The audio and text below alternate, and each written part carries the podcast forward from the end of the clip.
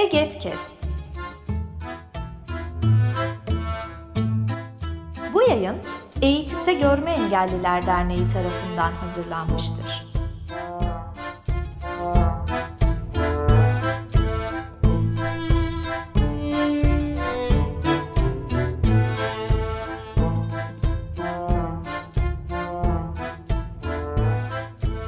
Çözüm Zamanı Egetkes serisinin 8. bölümünden herkese merhabalar değerli dinleyiciler. Bir haftalık aranın ardından sizlerle tekrar birlikteyiz. Bildiğiniz üzere 6 Şubat tarihinde ülkemizi derinden sarsan iki ayrı büyük depremle karşılaştık. Bunun yıkıcı etkilerini halen yaşıyoruz ve uzun sürede bununla birlikte yaşayacağız. Programımızı yine Bayram Şahin Aydın'la beraber yöneteceğiz. Bayram merhaba. Merhabalar Emre. Bugünkü konumuzu haliyle deprem sonrasına ayırmak istedik ve konuşacağımız konu şu.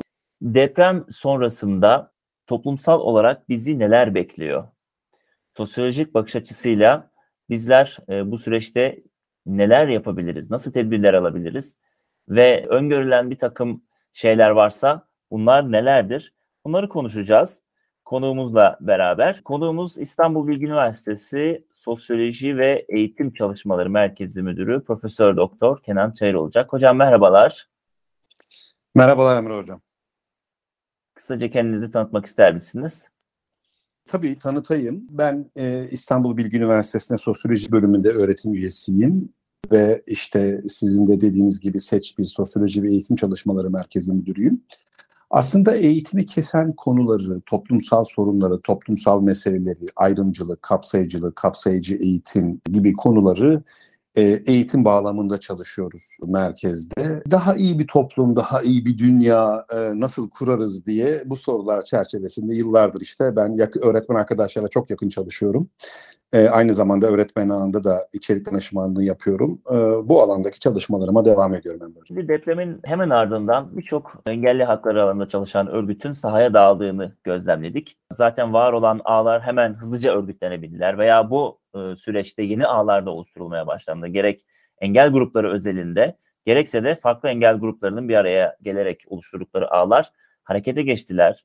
Sahadan veri almak ilk günler için çok zordu gerçekten de doğru bilgi nasıl alınabilirdi? Hepinizin de bildiği üzere birçok teyitsiz bilgi vardı bunlar arasından ayıklamak da gerekiyordu bazılarını. Bu da zaman kaybı oluşturuyordu. Biz EGET olarak e, öncelikle bölgedeki üyelerimize ve takipçilerimize ulaşmaya çalıştık. Devamında e, o bölgede yaşayan e, başta görme engeller olmak üzere anlık acil ihtiyaçlarını giderebilmeyle ilgili dahil olduğumuz davalarla da temas halinde bulunarak çözüm ulaştırabilir miyiz üzerinde yoğunlaştık. Devamında da yine farklı örgütlerle bir araya gelerek gerçekleştirdiğimiz bir YouTube canlı yayını vardı ki izlemeyenlere tavsiye ederim. Hem psikolojik ilk yardım konusu bu programda ele alındı hem de farklı örgütler deneyimlerini anlattılar. Yine aylık değerlendirme toplantısı düzenledik bu konuda ve körler özelinde yapabileceklerimizi tartıştık. Bu gibi çalışmalarla EGET olarak e, alanda var olmaya çalıştık. Şimdi ben bu noktada sözü Bayram'a bırakayım ve devam edelim. Evet ben de müsaadenizle ilk soruyla başlayayım hocam. Ee, öncelikle tekrar hoş geldiniz. Hoş Davetimizi kabul edip geldiğiniz için çok teşekkür ediyoruz. Şimdi deprem bildiğimiz gibi çok geniş bir coğrafyayı etkiledi. Yani yerel bir deprem değildi. Hakkında çok şey söylendi, yazıldı, çizildi. Hala da yazılıp çizilmeye devam ediliyor. İşte bir yandan artçılar, bir yandan yeni depremler. E, neticede bütün toplumu etkileyen bir deprem söz konusu. Bu hem psikolojik olarak toplumun e, izlenimleri, görüşleri ciddi şekilde sarsıldı, etkilendi, değişti. Hem de deprem zedelerle tabii ki iç içe yaşayacağız.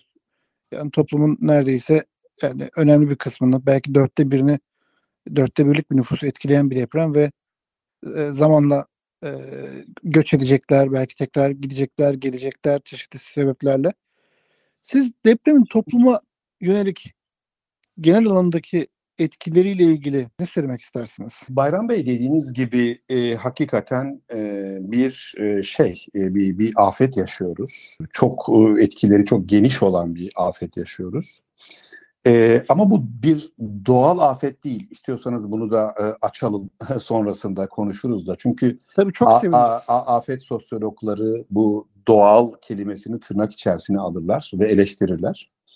Ee, dilerseniz onu da hani biraz sonra e, açabiliriz de e, hep birlikte niye bunu dediklerini. Ama hani hemen deprem sonrasında haliyle e, insanlar travmatize oldukları için e, böyle meselenin psikolojik boyutu ön plana çıktı.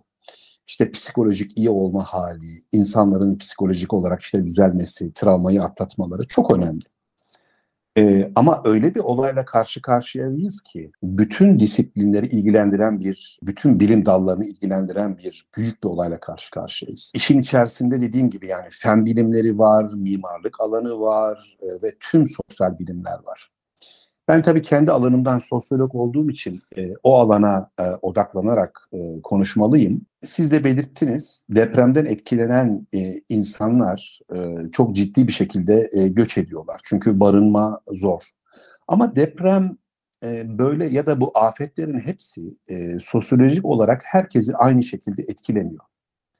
E, literatüre baktığımız zaman e, bu alanda aslında e, daha kırılgan grupların, daha dezavantajlı grupların daha çok etkilendiğini görüyoruz. Yani bunu çok daha basit söylersek imkanı olanlar, e, işte kentlerden ayrılabilenler, e, sosyal bağları olanlar, akrabaları olanlar örneğin çok daha batı kentlerine göç edebiliyorlar. Ama bu bağları olmayanlar, örneğin mültecileri düşünelim. Çok da kolay yer değiştiremiyorlar. Onlar zaten bir yer değiştirdiler. Ama yer değiştirmeleri çok kolay olmuyor. Dolayısıyla hani eşitsizlik, deprem öncesindeki eşitsizlik Bayram Bey aslında deprem sonrasına da yansıyor. Herkes aynı şekilde etkilenmiyor. Çok farklı konuları tartışacağız. Göçü tartışacağız, eğitimi tartışacağız bundan sonra. Öğretmen ağ vesilesiyle ben bugün e, birçok arkadaşımla e, haberleştim. Türkiye'nin çok farklı yerlerindeki yaklaşık 600-650 e, öğretmenle çok bir topluluk halinde çalışıyoruz. E, kimlerin sınıflarında var dedim e, Bayram Bey. Mesela Tekirdağ'dan bir arkadaş yazdı. İşte bizim okulumuzda depremde etkilenen çocuklar var dedi. Ankara'da var, İzmir'de var, İstanbul'da var. E, dolayısıyla hani e, eğitimi bu bağlamda yeniden düşünmek gerekiyor. Kentleri yeniden düşünmek gerekiyor.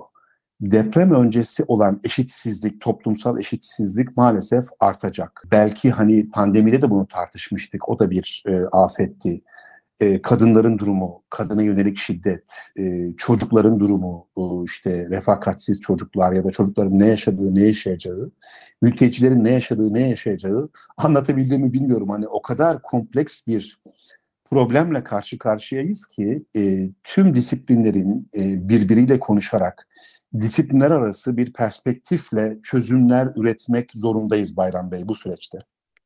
Evet çok detaylı bir çerçeve çizdiniz. Güzel bir giriş oldu. Peki biraz önce işaret ettiğiniz sosyolojinin bu afetlere neden doğal afet demiyor? Yani neden doğal kelimesine karşı çıkıyor?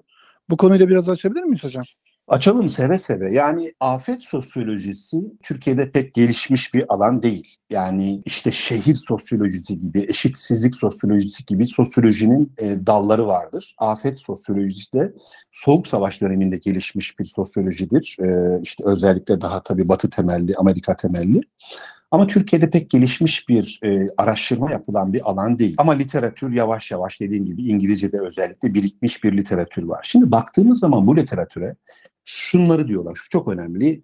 Doğal afet diye bir şey yoktur diyorlar. Ve oradaki doğal kelimesini tırnak içine alıyorlar. Niye biliyor musunuz? Çünkü doğal afet dediğimiz zaman yaşadığımız bir şeye, depreme, bu yaşadığımız şeyin tarihsel, ekonomik, politik, sosyolojik sebeplerini göz ardı ediyoruz. Yani orada bir doğa var, e, o doğa bir şekilde bizi cezalandırıyor gibi. Şimdi e, doğanın tabii ki unsurları var. Doğanın tabii ki belli güçleri var. Yani sel olabiliyor, kasırga olabiliyor, deprem olabiliyor. Ama bunun afete dönüşüp dönüşmeyeceği bizim doğayla nasıl ilişki kurduğumuza bağlı. Biz binalarımızı sağlam yaptığımız zaman, biz binalarımızı işte e, jeolojik zemin etütlerine uygun yaptığımız zaman e, doğa yine kendisini gösteriyor. Deprem yine oluyor ama E, bu bir afete dönüşmüyor, etkilenmiyor. Bayram Bey anlatabiliyorum değil mi? Çok net. Yani Evet. e, Erzin'i e, gözümüzün önünde işte yani Hatay'ın bir ilçesi. Yani yıkılan bina yok, can kaybı yok. E, orada olmuyor da e, niye Maraş'ta oluyor, niye Hatay'da oluyor, niye Antep'te oluyor, niye Adıyaman'da oluyor? E, o zaman buna böyle basitçe doğal afet diyemeyiz. Çünkü doğal afet kelimesi yaşadığımız şeyin sebeplerini, kök sebeplerini göz ardı etmemize yol açıyor. Ya da O- daha önce Gölcük depreminde Tavşancıl beldesi hiç etkilenmemişti mesela. Aynı evet, şekilde. kesinlikle iyi örnek verdiniz. Aynen. Ya da bizim gibi mesela bir deprem e, coğrafyası olan Şili, e, 20-30 yılda yaptıklarına baktığınız zaman hakikaten işte evet deprem doğal bir olay ama Şili ülkesini öyle bir hale getirdi ki yani artık depremlerden çok kolay etkilenmiyor. E, o zaman buna yani doğal afet derken hani ben eğitimcilerle çalışıyorum. Onlarla da çalışırken söylüyorum. Yani e, bunun e, sosyolojik e, sebeplerini, e, mimari sebeplerini, e, insanların e, deprem öncesindeki davranışlarını, sistemin sorunlarını konuşmazsak e, o zaman biz bunları sürekli yaşamaya devam edeceğiz. Yani insan bir tarafta, doğa bir tarafta ve karşılıklı olarak birbirlerini e, etkilemeye çalışıyorlar gibi bir şey var. Bir insan merkezci bir anlayış içerisindeyiz aslında. Biraz bundan kaynaklı gibi geliyor bana. Yani doğa E- intikam alıyor, doğayla mücadele etmek. Evet. Yani böyle böyle Tabii. kavramlar gündemimizde çok. fazla. Doğru, doğru. Doğa intikam falan almaz. Yani biz doğayla uyum içerisinde e, yaşarsak, e, bilimin yolundan gidersek doğal olaylar olur ama bunlar bir afete dönüşmez. Dolayısıyla hani bize afet sosyolojisinin söylediği arkadaşlar en önemli cümlelerden, e, çıkarımlardan biri bu. Bir de başka bir şey vardır bu afet sosyolojisinin. Şöyle derler. E, afetler mevcut toplumsal düzeni yansıtır. Bir daha söyleyeyim. Afetler mevcut toplumsal düzeni yansıtır. Bu da herhalde kendi başına bir şey söylüyor değil mi? Eğer bir afet, deprem, e, bir toplumda deprem afete dönüşüyorsa e, o zaman o, o toplumun düzenini yansıtıyor.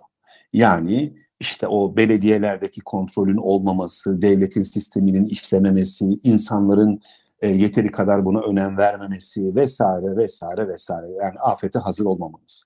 Dolayısıyla bence hani Bayram Bey'in de sorusundan yola çıkarak e, niye doğal, doğal afet e, dememeliyiz ya da sorgulamalıyız. Doğal kelimesini niye tırnak içine almalıyız dediğim zaman e, ben böyle çıkarımlar yapıyorum arkadaşlar. Hocam meseleyi biraz daha kapsayıcılık perspektifinden değerlendirdiğimizde depremin bir e, doğa olayı olduğunu fakat afete dönüşmesinin politik meselelerden kaynaklandığını vurguladınız. Kesinlikle. Ve bunun ve bunun farklı kesimleri e, farklı şekillerde etkileyeceğinden bahsettiniz. Hı hı. Bunu bunu engellilik e, bağlamında değerlendirdiğimizde engellilerin de kendi içerisinde e, farklı e, kesimleri var. Daha fazla Hı hı. etkilenenler olacaktır. Daha az etkilenenler olacaktır. Bunu nasıl değerlendirirsiniz? Yani Hı bu süreç e, engelliler hı. bakımından nasıl ilerleyecek ve bizler e, ne gibi tedbirler alabiliriz, çözümler geliştirebiliriz? Yani kısa vadede ihtiyaç gidermeye işte çadır yok diyorlar, biz çadır buluyoruz falan ama bu Evet, ihtiyaç bir yerden evet. sonra bitecek. O Hı zaman ne yapacağız? Tabii, tabii. Ee, yine e, bu afet sosyolojisi çalışan arkadaşlar e, bu süreçleri e, üçe ayırırlar. E, afet öncesi, biz buna deprem diyelim. Deprem öncesi, deprem sırasında ve depremden sonrası. Şimdi e, Türkiye e, zaten hani e, ne kadar kapsayıcıydı aslında bir taraftan hani engellilere yönelik. Ya her şey bitti değil mi? Biz bunları siz çok duymuşsunuzdur bunları. E, her şey bitti şimdi işte bu yolu böyle erişilebilir yapmak mı kaldı diyen e, belediye başkanları duyduk. Dolayısıyla zaten e, kapsayıcılık açısından sorunlarımız vardı. Kapsayıcılık kavramını da açalım. Ben şöyle anlıyorum. Farklı ihtiyaçları görmek ve toplumu, sistemi farklı ihtiyaçlara göre kurmak. Şimdi bu deprem öncesinden aslında başlamamız gereken bir süreç ama maalesef e, bildiğimiz gibi gerek eğitim kurumlarında e, gerek diğer toplumsal düzenlemelerimizde e, çok ciddi bir hazırlığımız yok. Sadece engellere yönelik değil, diğer gruplara yönelik de çok ciddi zaten sorunlar vardı. Şimdi deprem sırasında e, yani bütün e, ve deprem sonrasında da arkadaşlar yani siz de buraya katkı yapın. Benim gördüğüm e, mesela hiç engellilerin ne yaşadığı sosyal medyadaki bazı aktivistler hariç görsel medyada pek yer bulmadı diye ben e, düşünüyorum. Basında Yani- bir iki agite edici haber dışında Hı hı, işte engelli babasını e, çıkardı, mesela. işte engelli kardeşini e, enkazda bırakmadı gibi Hı hı, e, bir iki klasik agite edici e, kategorisine dahil edebileceğimiz haber dışında engellilik ve e, yaşanan sorunlar bağlamında ana akım Tabii. medyada bir şey ben görmedim. Ya da işte konuşamayan, işte duymayan, e, işitme Hmm. engelli, işte sesini duyuramadı. işte Doğru. enkazdan. Çok zor şartlarda çıkarıldı. Doğru. Doğru. Gibi gerçekten çok acıtıcı Doğru. haberler okuduk. Aynen, aynen. Ya zaten e, basın e, böyle durumlarda, afet durumlarında ya böyle agite edici haberler yapıyor Ya da mucize e, haberleri. Ya da mucize, çok doğru söylediniz, aynen. Ya da mucize haberler yapıyor. E, ama o olayın katmanlı halini göstermiyor. Bu Türkiye'ye has bir şey değil. Yurt dışındaki afetlerde de basın e, böyle çalışıyor. Fakat e, bizim tabii e, onların gündemine sokmaya çalışmamız lazım. Değil mi? Bu podcast'i çekmemizin bir sebebi de zaten Tabii ki. kamu Tabii ki. kamusal söz üretmek, kamuya e, söz söyleyebilmemiz hepimizin. Şimdi deprem sırasında, deprem sonrasında bu birkaç tane ajite edici haber dışında. Yani işte genelde bazen bakıyorum kadınların farklı ihtiyaçları gündeme geliyor. Ama e, engelliler, farklı engel gruplarının da farklı ihtiyaçları var. E, örneğin otizmli bireyler. E şimdi e, mesela işte merkezi e, idare diyor ki, AFAD diyor ki işte evinizin yanında bulunmayacaksınız, orada çadır kurmayacaksınız, çadır kentlere gideceksiniz. E tamam ama e, hepimiz biliyoruz ki otizmli bireylerin için rutinin bozulması çok zordur değil mi? Yani evlerinin yanından ayrılmaları e, zordur. Büyük problemler bunlar aileler için. büyük problemler yani anksiyete sorunları yaşayabiliyorlar, işte sinir, e, öfke sorunları yaşayabiliyorlar ve siz bu insanları aynı çadırda, e, kalabalık yerlerde, e, gürültülü ortamlarda kalmak zorunda bıraktığınız zaman e, o zaman gerginlik oluyor diğer insanlarla işte ne bileyim e, otizmli bireyler ve onların aileleri arasında. Dolayısıyla eğer bunu görmüyorsak yani bu ihtiyacı fark etmiyorsak arkadaşlar o zaman kapsayıcı bir deprem sonrası önlemler bütünü geliştirememişiz demektir.